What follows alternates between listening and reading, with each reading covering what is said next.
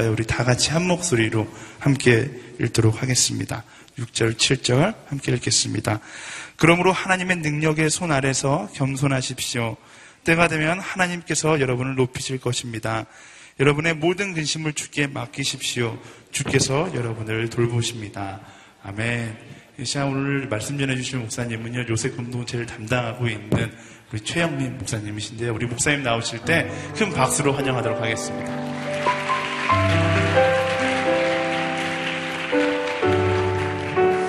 아, 여러분 반갑습니다. 말씀 충만하십시오. 성령 충만하시기 바랍니다. 옆 사람에게 오늘 밤에 성령 받으십시오 하고 축복하겠습니다. 네. 오늘 밤에 하나님 은혜 가운데 아, 주의 임재 안에 머물며 기도하는 시간이 되시기 바랍니다. 네, 오늘은 너의 염려를 주께 맡기라는 주제로 함께 아, 말씀을 나누기로 원합니다. 아, 제가 좋아하는 그 가수 가운데 들국화라는 그룹이 있습니다. 여러분 혹시 아시나요? 예, 그 들국화라는 그 그룹의 그 노래 가운데 걱정 말아요 그대라는 노래가 있습니다. 예, 가사가 너무 좋아서 개인적으로 좋아하는 노래인데 최근에 그 응답하라 1988에서 가수 이적 씨가 불러서 또 굉장히 많은 사람들이 좋아했던 노래인데 저는 개인적으로 슈퍼스타 K 버전을 좋아합니다. 할렐루야. 예. 좀 불러봐 드릴까요? 예, 아유, 그건 좀 부담이 되고. 그, 아니, 아니, 안 돼, 안 돼, 안 돼. 그, 제가 이 노래를 좋아하는 이유는 그 가사를 보면 이제 여러분 자막을 통해서 나오겠지만 이런 자막 노래입니다. 그대여 아무 걱정하지 말아라. 우리 함께 노래하자. 우리라면 우리 함께 찬양하자는 거죠. 그대 아픈 그대 아픈 기억들 모두 가슴에 묻어버리고 병이 나긴 하는데 아, 지나간 것은 지나간 대로 뭐 그런 의미가 있다. 예, 떠난 이에게 노래하라. 후회 없이 사랑했노라. 말해요. 뭐 이런 가사가 굉장히 우리 심금을 울리고 우리 마음 가운데 위로가 아, 되는 노래입니다. 이 노래가 사실 나온 적이 굉장히 오래가 됐는데 그 남녀노소를 불문하고 세대간을 불문하고 이 노래를 왜 좋아하나 아마 많은 사람들이 이 노래를 통해서 그의 마음 가운데 염려와 근심 가운데 살아가고 있는 많은 이들에게 아, 위로와 아, 격려를 주기 때문이라고 생각합니다. 우리가 인생을 살아갈 때 이 염려와 근심하며 살아갑니다. 돈에 대한 염려, 결혼에 대한 염려, 진로에 대한 염려, 건강에 대한 염려, 관계에 대한 염려. 많은 그리스도인들도 신앙생활을 함에도 불구하고 염려와 근심과 걱정 가운데 살아가고 있는 것이 우리 현실인 거죠. 아마 오늘 이 밤에 화요성 집회 오신 여러분들도 아마 염려와 근심 때문에 아, 이 자리에 오신 분들도 계실 것입니다. 오늘은 염려에 대해서, 이 걱정에 대해서 말씀을 좀 나누기로 원해요. 오늘 선포되는 말씀을 통해 여러분 염려 가운데 극복하게 되기를 축복합니다. 여러분들이 염려를 이기고 이, 이 걱정과 근심이라는 이 문제에 대해서 이 염려의 굴레로부터 벗어나고 정말 주 안에서 평강과 기쁨과 안식을 얻기 위해서는 이 염려에 대해서 아셔야 됩니다. 성경에서 염려에 대해서 어떻게 말씀하고 있는가? 여러분 성경적으로 염려에 대한 올바른 이해를 가져야 됩니다. 왜냐하면 염려는 우리 신앙에 굉장히 부정적인 영향을 미치기 때문입니다. 염려의 특징 네 가지를 좀 나누기로 하면 첫 번째 제를 한번 따라합시다. 염려는 문제 해결 능력이 없다. 그러니까 염려는 문제 해결 능력이 없다는 사실을 먼저 기억하셔야 돼요. 자, 마태복음 6장 27절 한번 읽어보겠습니다. 아, 시작. 너희 중 누가 걱정한다고 해서 자기 목숨을 조금이라도 더 연장할 수가 있겠느냐. 여러분, 염려한다고 해서 우리의 목숨이 연장되어지지가 않습니다. 여러분이 지금 청년의 때 살아가고 있는 많은 문제들이 있을 거예요. 가장 많은 문제, 결혼에 대한 문제, 또 진로에 대한 문제, 취업에 대한 문제, 또 재정 때문에 어려움을 겪고 있는 청년들의 물질에 대한 문제.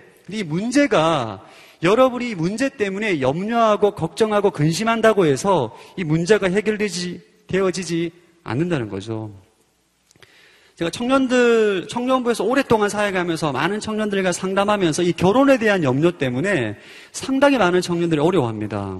그런데 그들 가운데 여러 많은 공통점을 발견하면 이 결혼에 대해서 굉장히 많은 염려를 해요. 근데 만나지는 않아.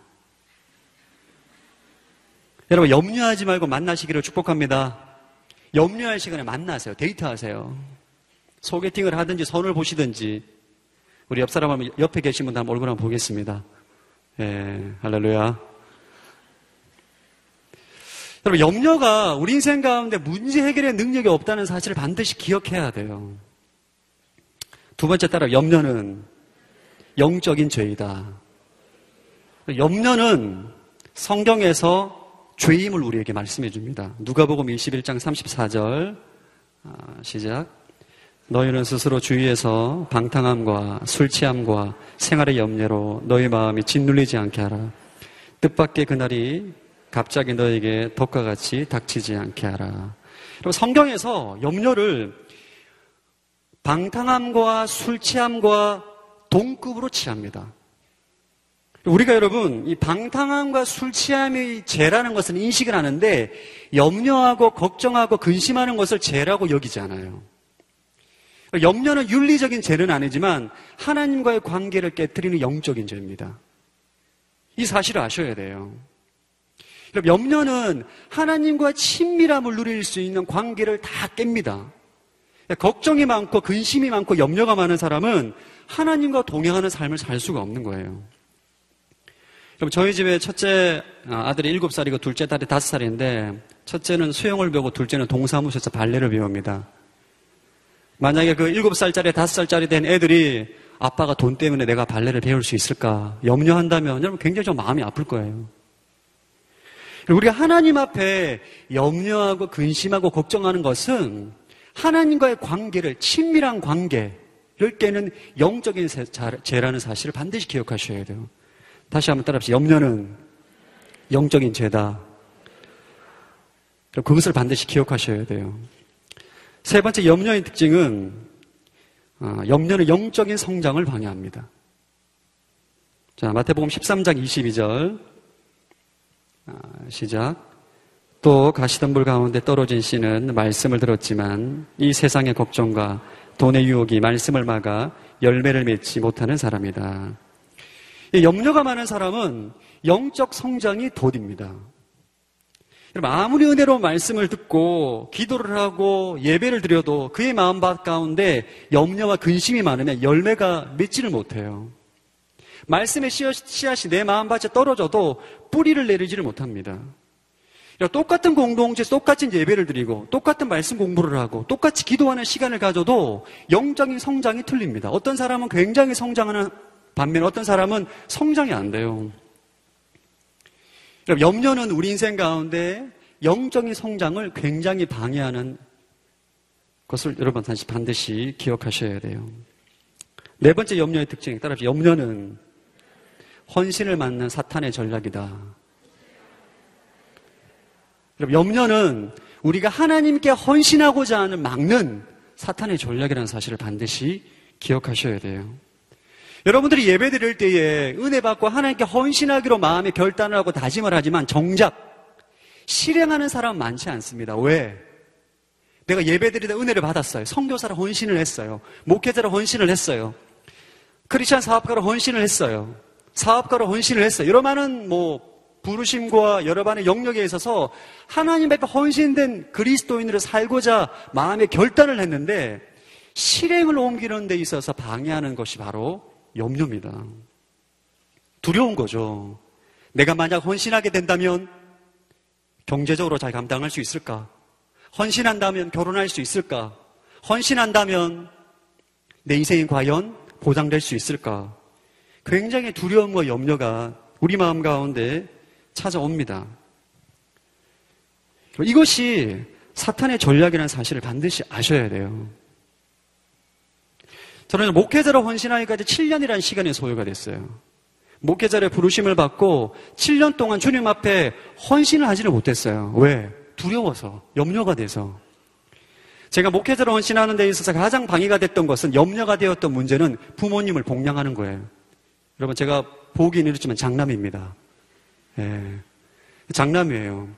또 경상도 시골에 장남으로 태어났고 또 부모님을 복양해야 되고 효도해야 된다는 것을 어릴 때부터 교육을 많이 받았기 때문에 제가 만약 목회를 한다면 헌신을 한다면 우리 부모님의 경제적인 문제 누가 복양하는가 이 부분 때문에 7년 동안 굉장히 주님 앞에 헌신하지 못하고 주저하는 시간을 가졌습니다.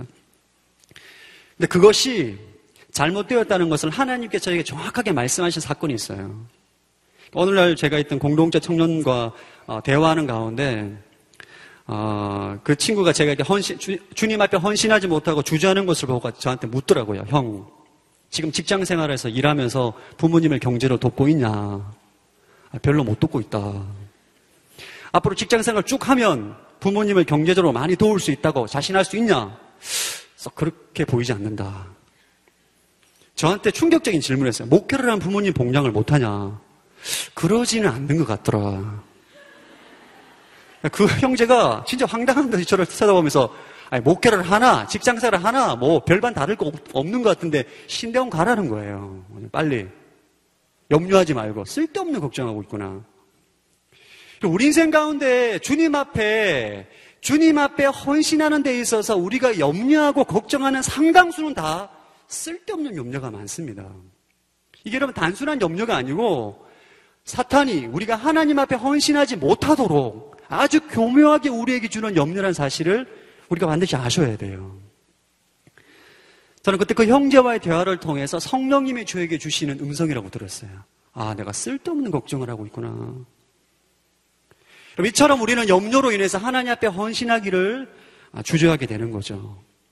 여러분, 여러분, 염려가 단순한 성격의 문제와 기질의 문제가 아니에요. 어떤 지체는 이렇게 말하는 사람이 있더라고요. 자신은 성격 자체가 염려가 많대. 근심이 많고 걱정이 많다는 거예요. 왜? 굉장히 섬세하기 때문에. 여러분, 그렇지 않습니다. 염려가 많은 사람은 영적인 문제가 있는 거예요. 염려가 많다는 것은 내 인생 가운데 주 대신 하나님을 믿지 못한다는 것입니다.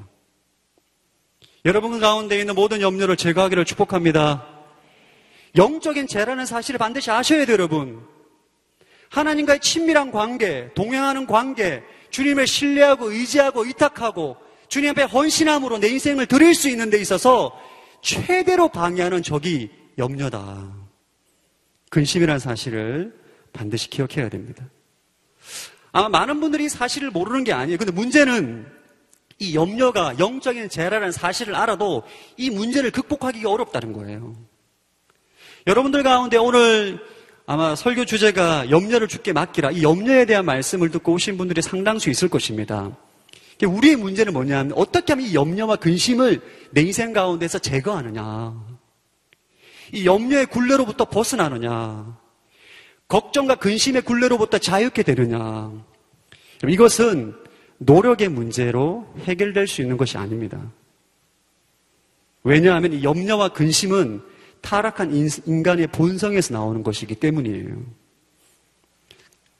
어떻게 이 염려의 문제를 해결할 수가 있는가? 오늘 베드로전서 5장 7절에 우리에게 정확하게 그 해법을 우리에게 말씀하고 있습니다. 자, 베드로전서 5장 7절 아, 시작.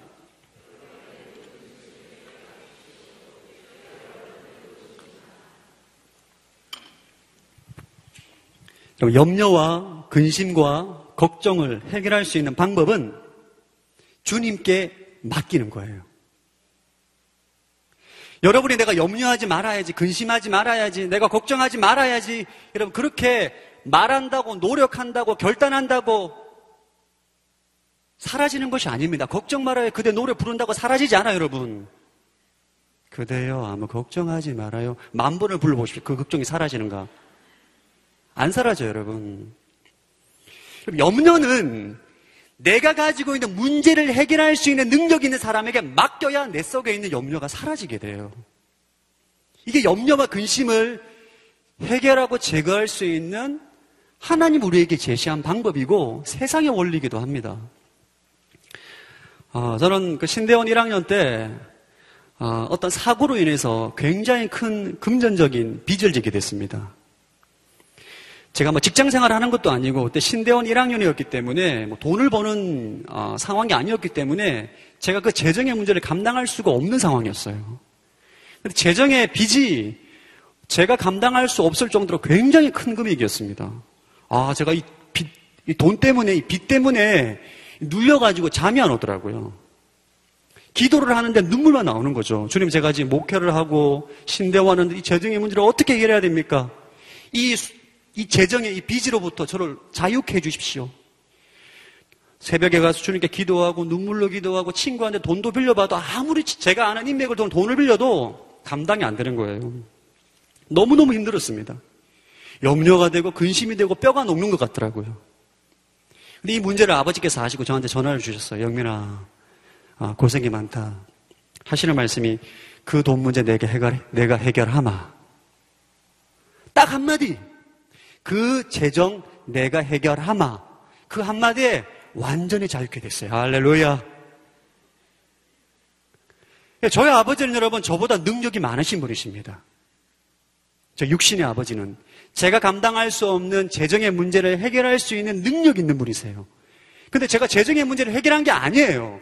빚을 다 갚은 것이 아닙니다. 근데 아버지 그 말 한마디가 제가 가지고 있는 모든 염려로부터 자유케 했어요.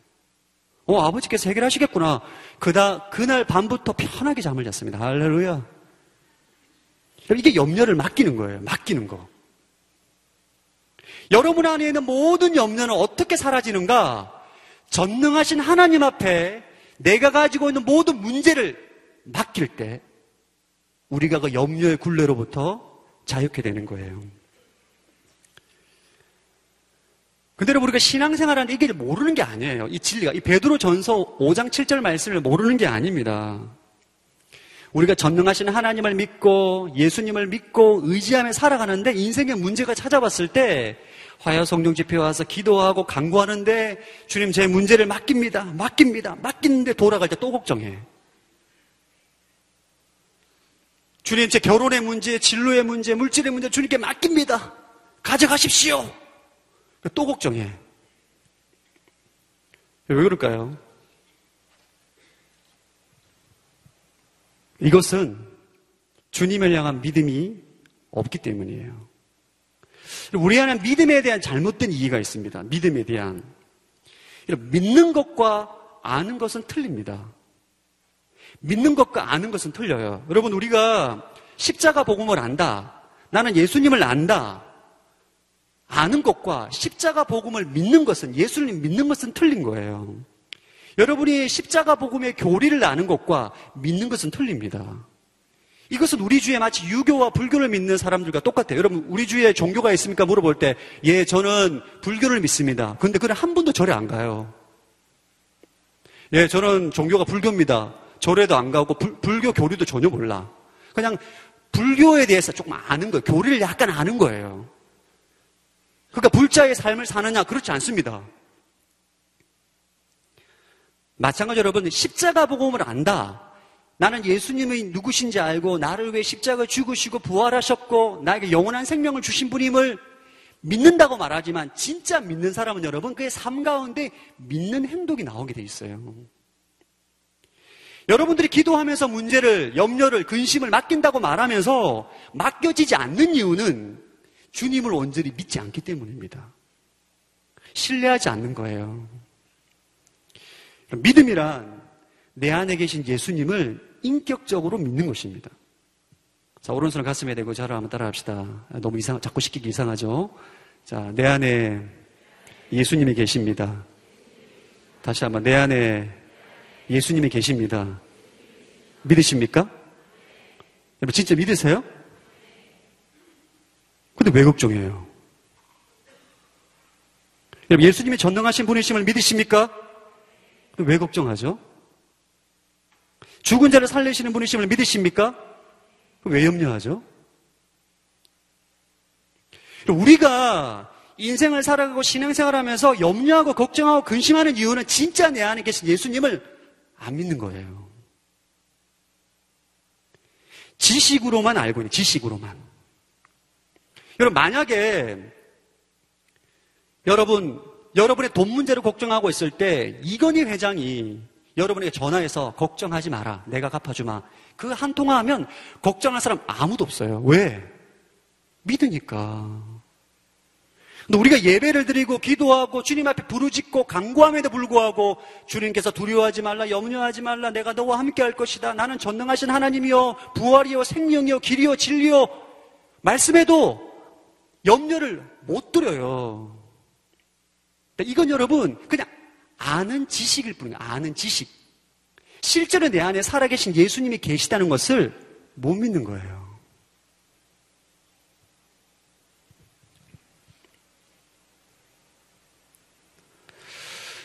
여러분, 정말 내 안에 주님을 신뢰하지 못하는 사람들 가운데 이런 말을 종종 하는 사람들이 있습니다. 인생에 중요한 문제가 있어요. 그러면 주위에서 우리 기도합시다 말하면 이렇게 화내는 사람, 기도만 하면 밥이 나옵니까? 기도만 한다고 해서 문제가 해결이 됩니까? 그 안에는, 그 말에는 기도한다고 해서 이 문제가 해결되지 못할 거라는 불신이 깔려 있는 거예요.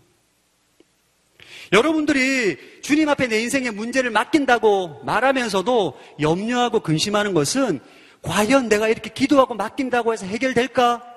못 믿는 거예요. 왜? 경험해 본 적이 없으니까. 경험해 봤음에도 불구하고 잊어버렸기 때문입니다. 하나님의 능력을. 역대하 20장에 보면 요사밧 왕이라는 왕이 나옵니다.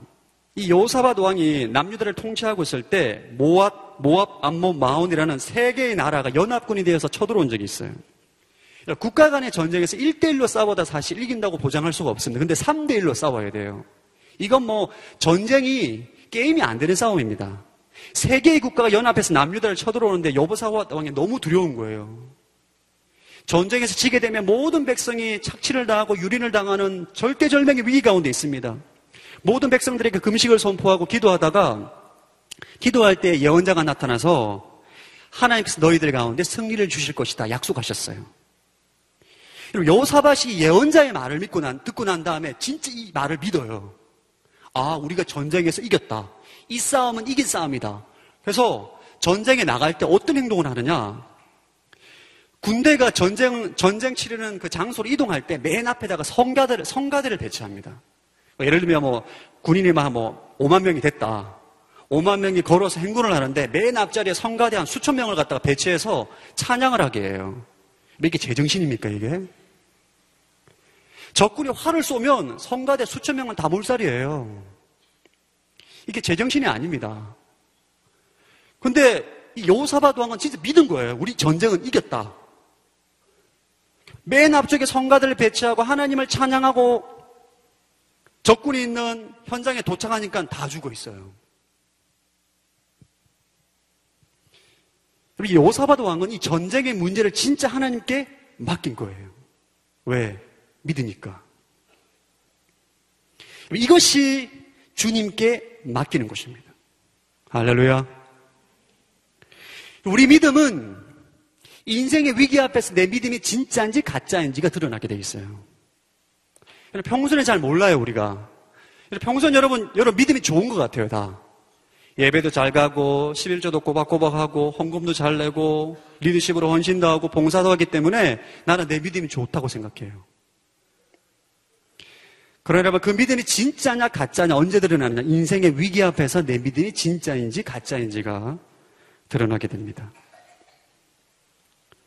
우리가 예수님을 향한 주님을 향한 온전한 믿음이 있을 때 우리는 근심과 염려로부터 자유하게 되는 거예요.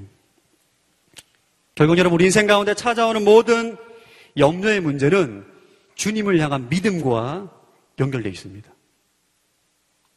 여러분이 지금 염려하고 산다, 근심하며 산다, 걱정하며 산다는 것은 지금 주님을 못 믿는 거예요.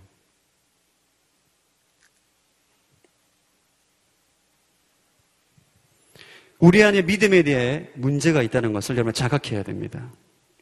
이 문제를 해결하기 위해서는 여러분 한 가지 방법밖에 없어요. 여러분 인생을 살아가다 보면 수많은 문제를 만납니다. 10대에는 10대의 문제가 있고 20대는 20대의 문제가 있고 30대, 40대, 50대, 60대, 70대, 80대 어떠한 세대든지 여러분 인생에 문제가 있고 환경 가운데 염려와 근심이 찾아오게 돼 있어요. 이 염려와 근심을 근원적으로 해결할 수 있는 방법은 우리의 믿음인 것입니다. 주님 온전히 신뢰하고 내 인생의 문제를 맡길 수 있는 그 믿음이 성장해야 돼요. 그 믿음이 큰 믿음이 되어야 되는 것입니다. 자, 다시 한번 오른손을 가슴에 대고 따라합시다. 예수님은 내 안에 계십니다. 믿으십니까? 그 믿음이 진짜 믿음이 되어야 돼요. 오늘 말씀을 통해서 너희 염려를 죽게 맡기라. 어떻게? 믿음으로. 진짜 믿는 거예요. 여러분의 결혼의 문제를 맡기기를 축복합니다. 진로의 문제 맡기기를 축복합니다. 진짜 맡기는 거예요. 믿음으로. 여러분이 염려의 문제와 근심의 문제로 극복하기 위해서 여러분의 믿음이 큰 믿음이 돼요. 믿음이 성장되어야 됩니다. 결국 믿음으로 이 땅 가운데 살아갈 때 찾아오는 수많은 염려와 걱정과 근심을 이겨내고 극복하는 거죠. 여러분들 믿음이 성장해야 돼요. 믿음이 성장하기 위해서 어떻게 해야 되는가? 자, 로마, 히브리서 12장 2절 한번 읽어보겠습니다. 아, 시작.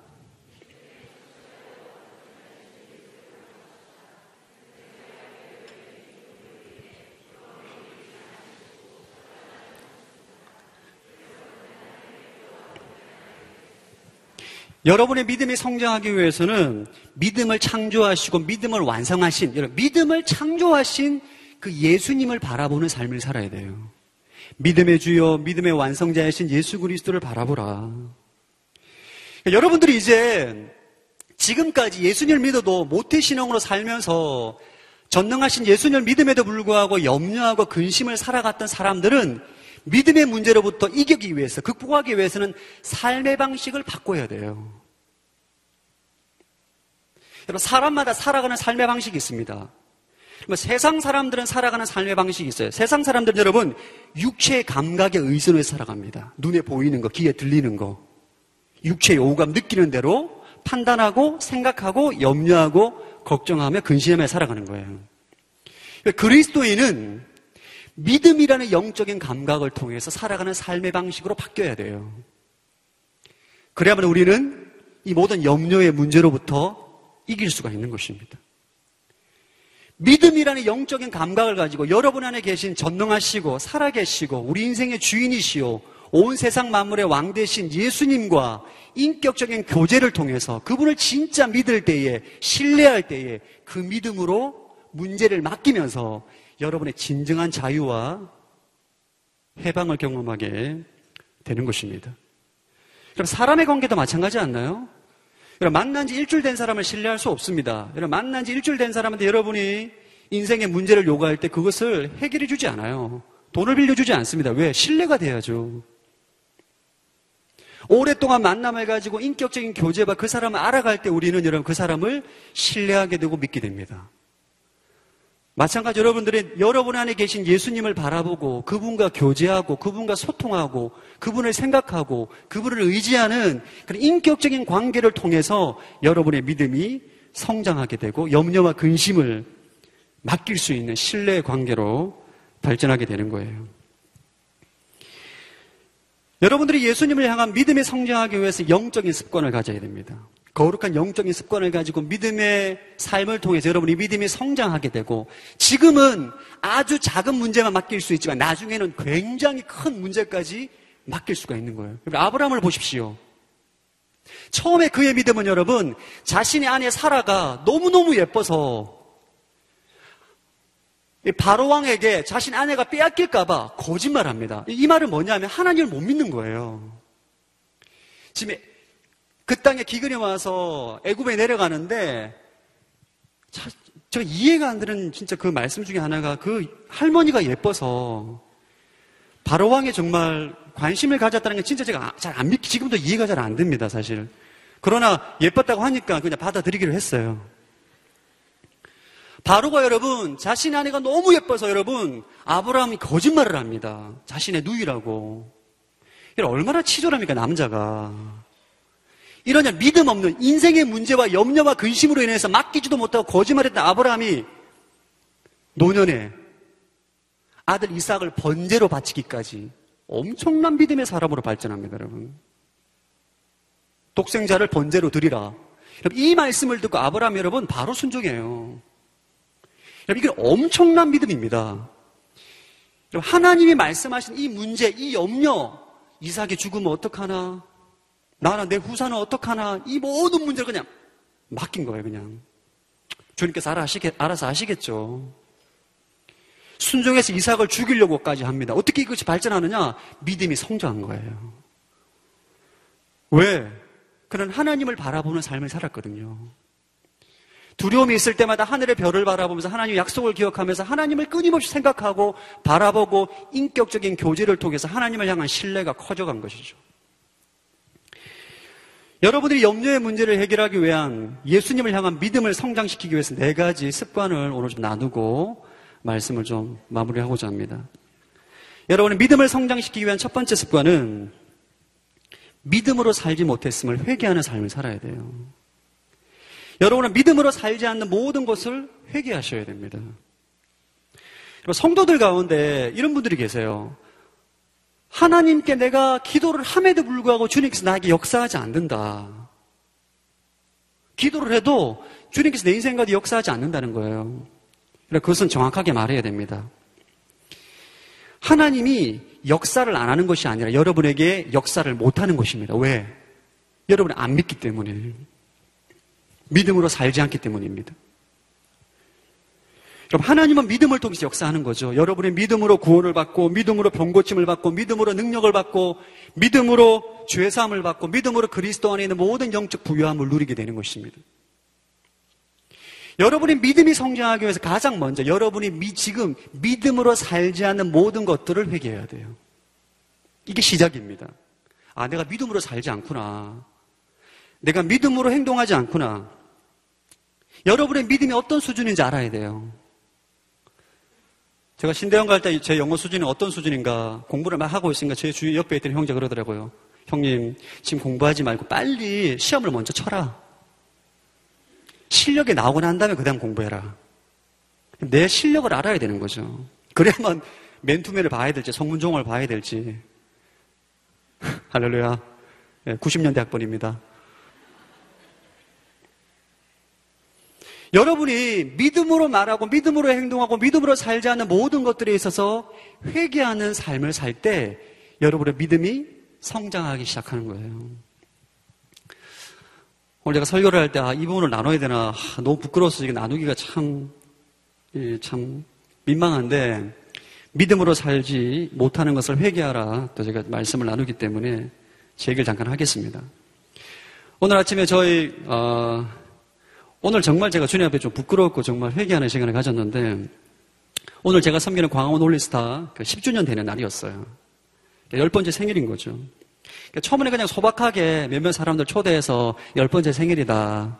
이렇게 진행하려고 했는데 주위에서 굉장히 10주년인데 10주년인데 본부장님 김승선 목사님도 초대하고 뭐 장로님 초대하고 여러 사람들 다 초대하라는 거예요. 초대를 했어요. 초대하고 난 다음에 이제 어젯밤에 잠을 자려고 딱 하는데 아침에 아, 내일, 내일, 날씨가 어떤지 보니까 영하 2도라는 거예요. 갑자기 약간 걱정이 되는 거죠. 아, 사람들 다 초대했는데 날씨가 좋아서 안 오면 어떡하나. 그렇잖아요. 잔치집에 떡도 준비하고 커피도 준비하고 빵도 준비 다 했는데 날씨가 너무 추운 나머지 사람들이 안 오면 어떡하나. 잔치하는 입장에서 그런 분위기가 영 아닌 거죠. 마음 가운데 걱정이 되는 거예요, 이게. 아, 내일 안 오면 안 되는데. 아, 내가 리더십 전화해서 다 오라고 못을 박, 박아놨었어야 됐나? 이런 염려가 되는 거죠. 잠을 잤어요. 아침에 일어나서 강화문에 갔는데 진짜 추운 거죠, 오늘 아침에. 너무너무 추운 거예요. 보니까 우리 스텝만 와 있어. 사람들이 안 오는 거예요. 스텝만 와 있는 겁니다. 마음과도 어땠을까? 마음 평안했을까? 걱정했을까? 걱정이 되죠. 그래서 마음 가운데, 아, 주님 이러시면 곤란합니다. 막 이런 식으로 막. 지금 잔치집을 지금 뭐 다 초대해놨는데 사람이 안 오면 이게 제가 좀 망신이지 않습니까? 담당 목사가 어떻게 했냐. 아, 도대체 어떻게 홀리스타를 섬겼길래 이렇게 사람들이 축하회를 주지도, 축하회 주러 오지도 않냐. 제가 말을 더듬고 있습니다. 얼마나 아침에 긴장을 했든지. 애간장이 타는 거예요. 아, 이거 어떡하나, 이거. 다 초대해놓고. 예배를 드리는데, 눈을 떠보니까 사람이 너무 많은 거예요. 100명이요, 100명이 왔어. 그래서 아침에 다 끝나고 난 다음에 이제 교회로 돌아오는데 제 안에 그런 씁쓸한 생각이 들더라고요. 내 믿음이 이 정도밖에 안 되는구나. 주님을 신뢰를 못 하는 거죠. 여러분, 우리가 이 믿음을 성장하기 위해서 날마다 내가 믿음으로 살았는지, 믿음으로 살지 않았는지를 늘 점검해 봐야 돼요. 그럴 때 여러분, 우리의 믿음이 성장하게 되는 것이고, 여러분의 인생이 찾아오는 모든 염려와 근심을 맡길 수가 있는 거예요. 여러분 정말 주님을 신뢰합니까? 여러분의 결혼의 문제를 주님께서 해결할 수 있는 분이라고 믿으십니까? 진짜 믿으세요? 그럼 맡기십시오. 여러분의 취업의 문제 주님께서 해결할 수 있는 분이라고 믿으십니까? 그럼 맡기세요. 여러분의 부동산 문제 주님께서 해결할 수 있는 분이라고 믿으십니까? 믿으세요? 이 땅에 부동산 주님께 주관하시는 걸로 믿으십니까? 38명만 믿는 것 같아요. 여러분의 가정을 주님께서 구원하실 수 있다고 믿으십니까? 여러분 정말 여러분 자신의 믿음을 점검해 봐야 돼. 내가 정말 내 인생의 문제에 대한 주님께서 이 문제를 해결할 수 있는 능력이 있는지를, 없는지를 내가 믿는지를 봐야 돼요. 이 나라 정치 문제 주님께서 해결할 수 있는 분이라고 믿으십니까? 통일 문제 해결할 수 있다고 믿으십니까? 그때 여러분 염려를 맡길 수가 있는 거예요. 두 번째 믿음을 성장시키는 습관은 따라합니다. 말씀으로 다시 다시 할게 틀렸습니다. 말씀을 정기적으로 섭취해라. 예, 로마서 10장 17절 한번 읽어보겠습니다. 아, 시작.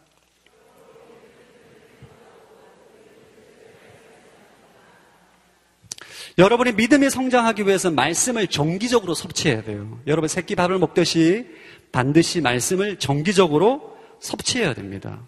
그 말씀을 통해서 내 믿음의 뿌리가 내리고 열매가 맺히게 되는 거죠. 예수님과 인격적인 교제하는 사람은 그 예수님을 사랑하는 사람은 반드시 말씀을 사모하게 돼 있어요. 여러분들이 내가 지금 영성을 점검할 수 있는 나의 영적 상태가 어떤지를 점검할 수 있는 가장 쉬운 지표는 얼마나 말씀을 사모하느냐, 얼마나 말씀을 섭취하느냐, 말씀을 읽고 듣고 암송하느냐 이것이 여러분의 영적 상태를 점검할 수 있는 가장 중요한 지표입니다. 믿음은 마치 여자가 아이를 가지는 것과 유사합니다. 이게 하목사님 말씀하신 비유입니다. 여자가 결혼하고 난 다음에 어느 순간 시점이 되면 나도 모르게 갑자기 입덧을 하게 되고 어지럽고 갑자기 맛있는 걸 먹고 싶은 증상이 나타나요. 그때 우리는 병원에 가게 됩니다. 그러면 아 임신을 하셨군요 알게 되는 거죠. 증상을 통해서 결혼한 여자는 뱃속에 아이가 들어있다는 것을 알게 됩니다. 마찬가지 여러분, 우리가 말씀을 정기적으로 듣고, 먹고, 섭취하고, 암송하다 보면 어느 순간 내 안에 진리가 믿어지고 하나님이 믿어지는 믿음의 증상들이 나타나요. 이전에는 이런 문제가 발생했을 때 염려하고 두려워하고 근심해서 사람을 붙잡아 놓고 전화하고 울고 불고 했던 사람이 어느 순간에 똑같은 문제가 발생해도 염려를 안 해요. 평안해. 기뻐해. 감사해. 믿음의 증상들이 나타나게 됩니다. 믿음은 말씀을 정기적으로 먹고 섭취하다 어느 순간 내 안에 믿음이 생긴 것을 들어와 있는 것을 알게 됩니다. 아, 믿으려고 노력하는 것이니까 믿어지는 거예요. 더 이상 염려하지 않게 되고 걱정하지 않게 되는 거죠. 저도 사실 목회자로 말씀을 전하고 또 목회로 섬기고 있지만 저도 여러분 염려하고 근심하는 똑같은 사람입니다. 저는 3년 전부터 제가 염려하고 근심이 찾아올 때마다 제가 가지게 된 습관이 있어요. 지금은 또그 습관을 유효하게 유지하고 있습니다. 여러분, 사람이 염려와 걱정과 근심에 빠지게 되면 꼬리가 꼬리를 물고 꼬리를 물고 꼬리를 물고 계속 염려에 빠지게 됩니다. 그렇지 않나요? 이 염려라는 것은 이게 굉장히 전염성이 있습니다. 한번 근심에 빠지게 되면 계속 꼬리에 꼬리에 꼬리를 물고 처음에는 별거 아닌 문제인데 나중에 엄청난 근심에 빠지게 되는 거죠. 이게 마귀의 전략입니다. 이 부정적인 생각의 늪에서 이 근심의 늪에서 빠져나오기가 쉽지가 않아요. 그러니까 마귀는 우리, 우리로 하여금 근심과 염려와 부정적인 생각에 묶이도록 그게 이게 영적 전쟁이거든요. 이 늪에서 빠져나오기가 쉽지가 않습니다. 저는 이 문제를 해결하기 위해서 그때 생긴 습관이 뭐냐면 염려가 될 때마다 근심이 날 때마다 설교 말씀을 하, 루에 다섯 편씩 들어버립니다. 할렐루야. 여러분 이, 이 습관을 추천합니다. 예, 원하시면 제 설교를 들으셔도 됩니다. 제가 좋아하는 목사님의 설교를 염려가 되면 염려가 사라질 때까지 설교를 들어요. 하루에 일곱 편까지 들어봤습니다. 일곱 시간 연속으로. 이러면 여러분, 내 마음 가운데 있던 염려와 근심이 어느 순간에 사라져 있어요. 말씀을 듣다 보니 그 말씀 어느 순간 내 영에 믿음으로 충만하게 내 영이 채워져 있는 것을 경험하게 됩니다. 이것은 너무너무 좋은 습관이에요. 여러분 추천합니다. 저는 매주 월요일마다 집안일을 하는 날입니다. 월요일이. 아내가 출근하고 아이들 다 어린이집 가고 그냥 혼자 설거지하고 방 닦고 쓸고 이불 털고 화장실 청소하고 분리수거하고 여러분 그냥 청소하면 굉장히 무료해요. 청소하면 굉장히 스트레스 받습니다. 왜 나만 이거 해야 되나? 왜 나만 이 월요일 날 이 휴일 유일한 휴일에 청소해야 되나? 굉장히 분노가 치밀어 오르고 부정적인 생각에 꼬리를 물고 꼬리 결국은 아내를 미워하는 부정적인 생각으로 가게 돼요. 내가 이러려고 결혼했느냐 온갖 이상한 생각들이 내 머리에 충만해. 이 문제를 해결하기 위해 제가 택한 방법 뭐냐면 청소와 집안일 할 때 설교 말씀을 들어요. 할렐루야. 보통 기본 4시간 청소하기 때문에 거의 뭐 4편, 5편 듣습니다. 그럼 여러분, 청소가 딱 끝난 순간 설교도 끝납니다. 집안이 깨끗하고 마음이 성령이 충만해요. 청소가 청소가 아니야. 예배야, 예배. 이건 집안에서 드리는 예배입니다.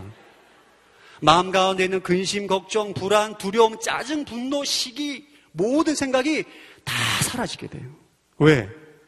말씀으로 내용을 채우기 때문입니다. 말씀으로 내용을 채우기 때문에 믿음이 안 생길래 안 생길 수가 없어요. 여러분들 말씀을 정기적으로 섭취하기를 축복합니다. 여러분, 낙심한 영은 말씀을 듣다 보면 어느 순간에 그 영이, 낙심의 영이 떠나가고 하나님의 말씀으로 인한 믿음으로 충만하게 지게 되는 것을 경험하게 됩니다. 이런 말씀을 섭취해야 돼요. 밥 먹듯이. 정기적으로. 꾸준하게. 이게 습관이 돼야 돼요. 그래야만 여러분의 믿음이 큰 믿음으로 성장하게 되는 거예요. 할렐루야. 바뀔 수 있는 거예요. 믿음을 성장시키는 세 번째 습관은 따라합시다. 믿음의 말을 선포하라. 믿음의 말을 해야 됩니다, 여러분. 그럼 말을 잘해야 돼요. 왜 믿음의 말이 중요한가? 왜 말이 중요한가? 여러분, 말은 그 사람의 믿음의 표현입니다. 불신하면 불신의 말을, 믿으면 믿음의 말을 하게 돼 있어요. 그 사람이 믿는 대로 말하기 때문에 결국 그 사람은 말대로 되게 돼 있습니다. 민수기 13장에 보면 12명의 정탐꾼이 나옵니다. 12명의 정탐꾼이 가나안 땅을 정탐하고 돌아와요. 여러분 잘 알고 있는 내용이죠. 10명의 정탐꾼은 우리는 그 땅을 정복할 수 없다라고 불신의 말을 합니다. 왜? 안 믿기 때문에. 하나님을 안 믿는 거예요. 그러나 여호사와 갈렙은 그든 우리의 밥이다. 믿음의 말을 선포합니다. 이 말을 듣고 하나님께서 뭐라 말씀하시냐? 민수기 14장 28절 한번 읽어보겠습니다. 아, 시작.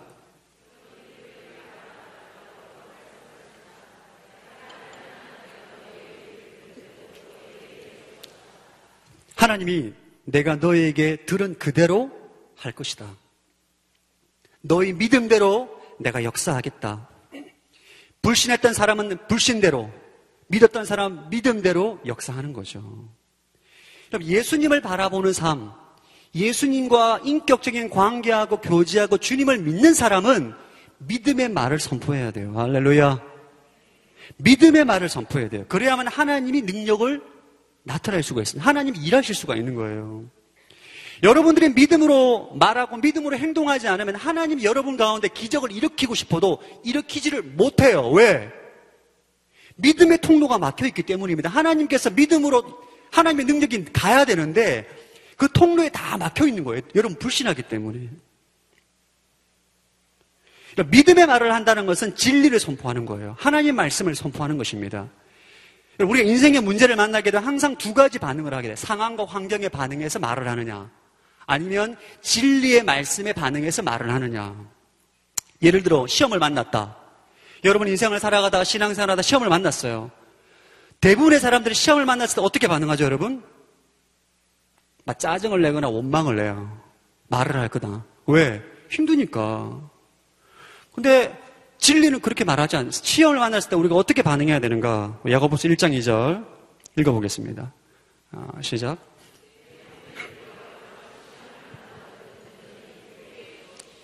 네, 하나님 어떻게 반항하라고 말씀하시죠? 기뻐하라. 왜? 시험을 통해서 너가 연단될 거기 때문에. 너의 믿음이 성장될 것이기 때문에 기뻐하라는 거예요. 믿음의 사람은 여러분 시험이 딱 오잖아요. 그러면 할렐루야 주님 시험을 주셔서 감사합니다. 기뻐합니다. 감정은 안 기뻐. 감정은 안 기뻐요. 감정은 여러분 안 기쁠 수 있어요. 그러나 여러분이 주님의 선하심을 믿고 반응하는 거예요. 할렐루야. 자, 저를 따라서 주님 시험을 주셔서 감사합니다. 시험을 주셔서 제가 기쁩니다. 그게 믿음의 사람들이 반응하는 방법이에요. 자, 고난이 찾아왔다. 어떻게 해야 되나? 대부분의 사람들은 낙심하고 좌절하는 말을 합니다. 내 인생이 그렇지 뭐. 실패를 경험하게 되면. 그러나 믿음의 사람들 어떻게 반응해야 되는가? 자, 다살로니가 5장 18절 읽어보겠습니다. 아, 시작.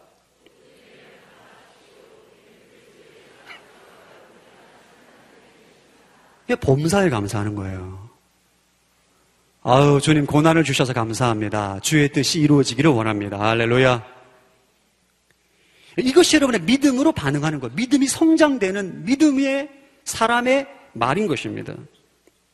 여러분, 여러분들이 믿음을 성장시키기 위해서는 반드시 믿음으로 반응하고 믿음의 말을 해야 돼요.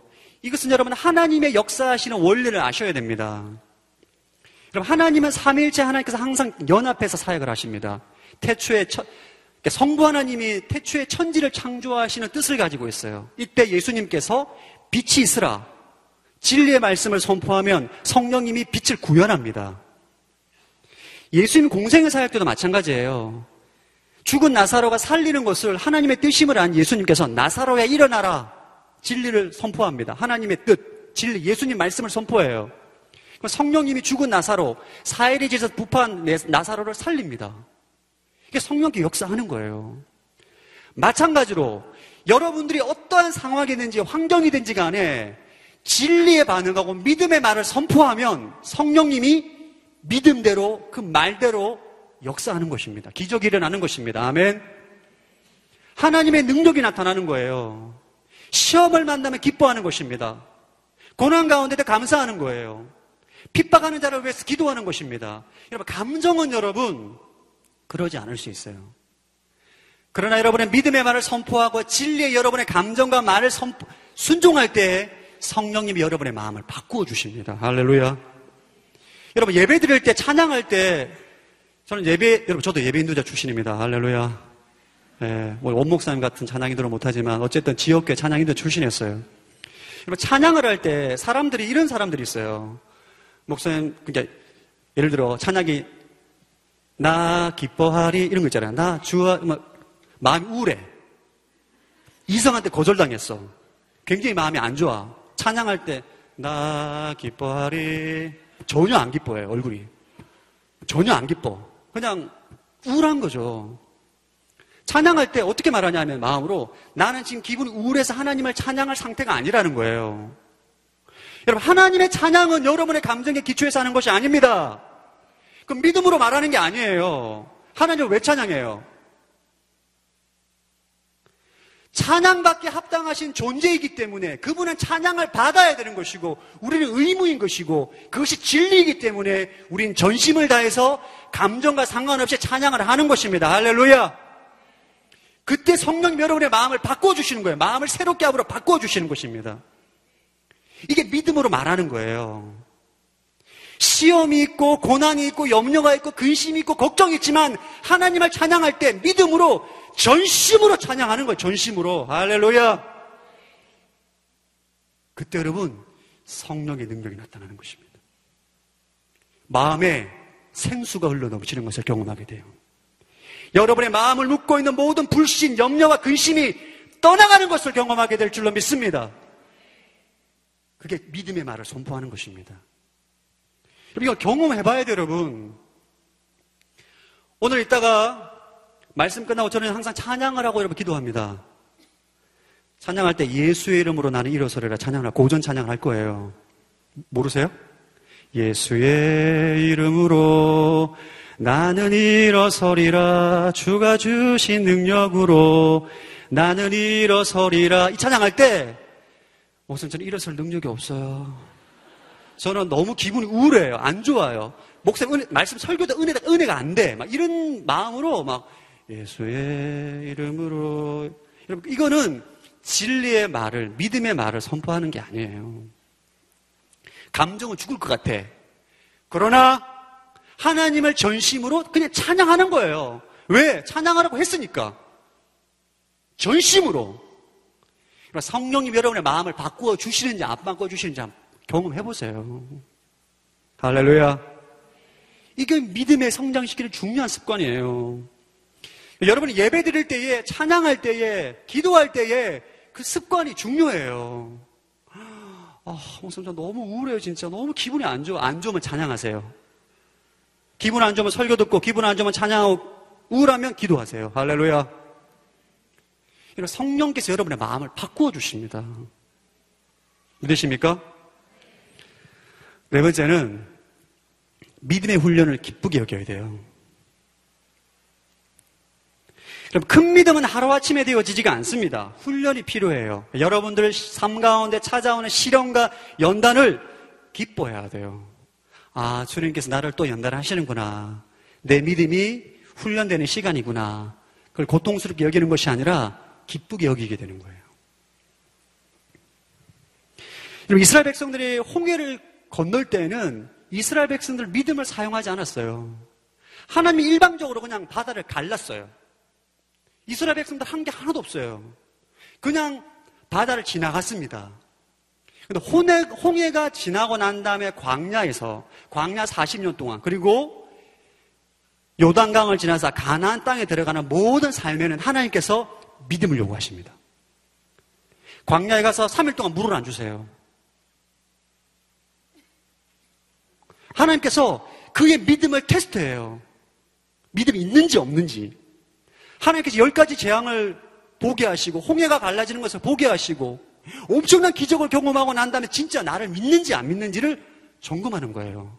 물을 없어 어, 물을 안 줬다가 어려운 시련이 찾아오거나 요단강을 건널 때 여러분 제사장들이 믿음으로 강에 발을 내디뎠어요. 그때 요단강이 갈라진 것입니다.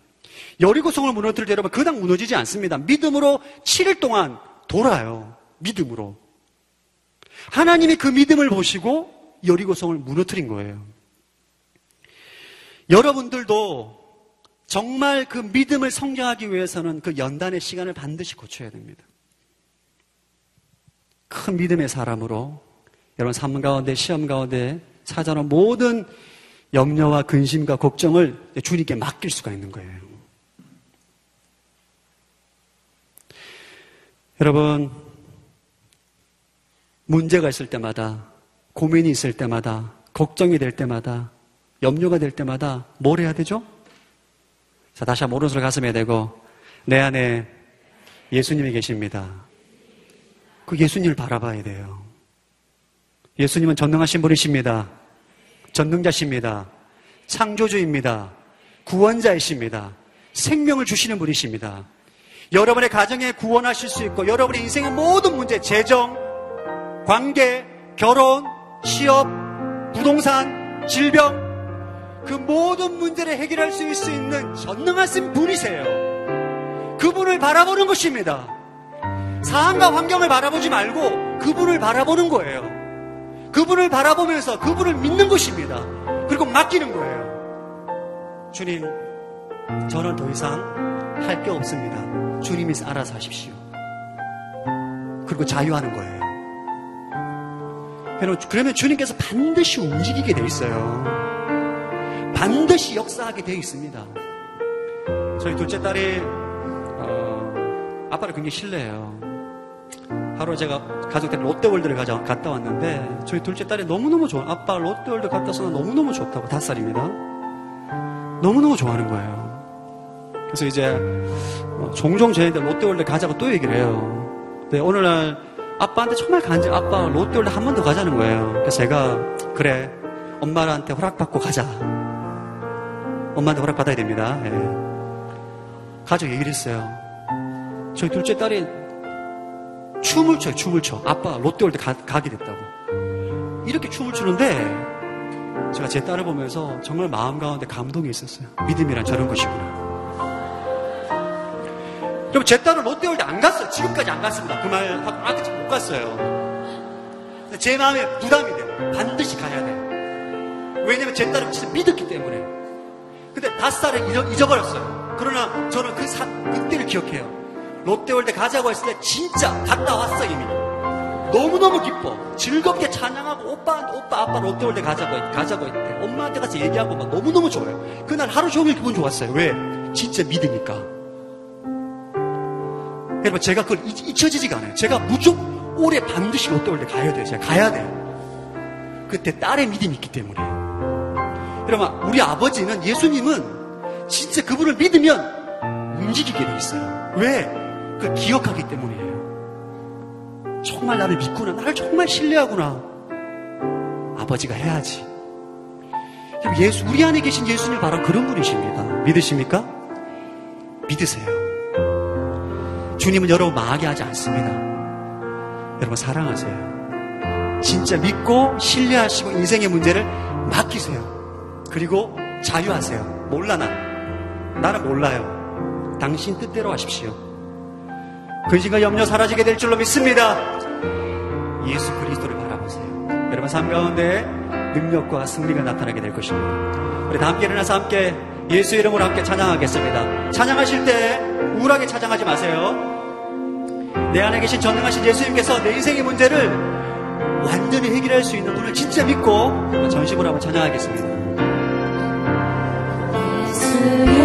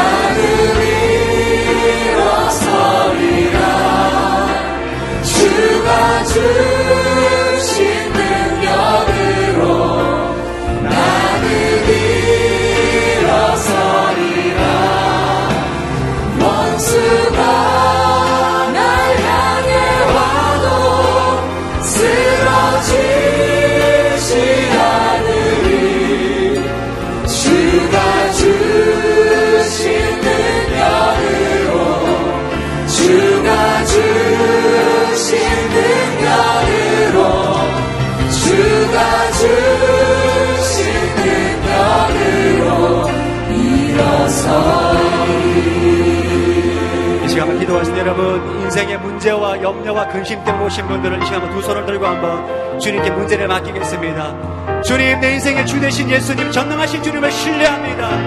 내 인생의 모든 염려와 근심을 주님께 맡깁니다. 삶의 문제를 던집니다. 주님께서 역사하시옵소서 주님을 신뢰합니다. 염려가 될 때마다 근심이 될 때마다 우리 주 되신 예수 그리스도를 바라보며 나아갑니다. 나에게 믿음을 주시옵소서 믿음의 주요 완성자신 예수님을 바라보며 나아갑니다. 주님을 신뢰할 수 있는 믿음을 허락하여 주시옵소서. 주여 성장을 주고 동성으로 기도합니다. 주여! 주여! 주여! 하나님 앞에 시간 내 인생의 문제를 주에게 맡깁니다. 내 인생의 문제를 주에게 맡깁니다. 하나님 앞에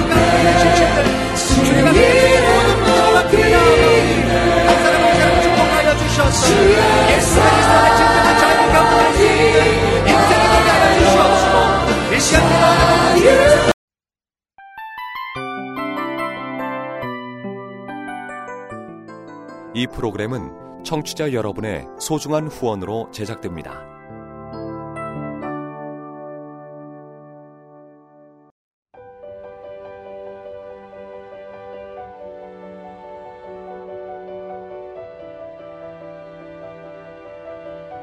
세상에는 수많은 교회들이 있지만 더 깊이 있는 말씀 강해를 찾기 위해 크기로만 교회를 선정하지 않습니다.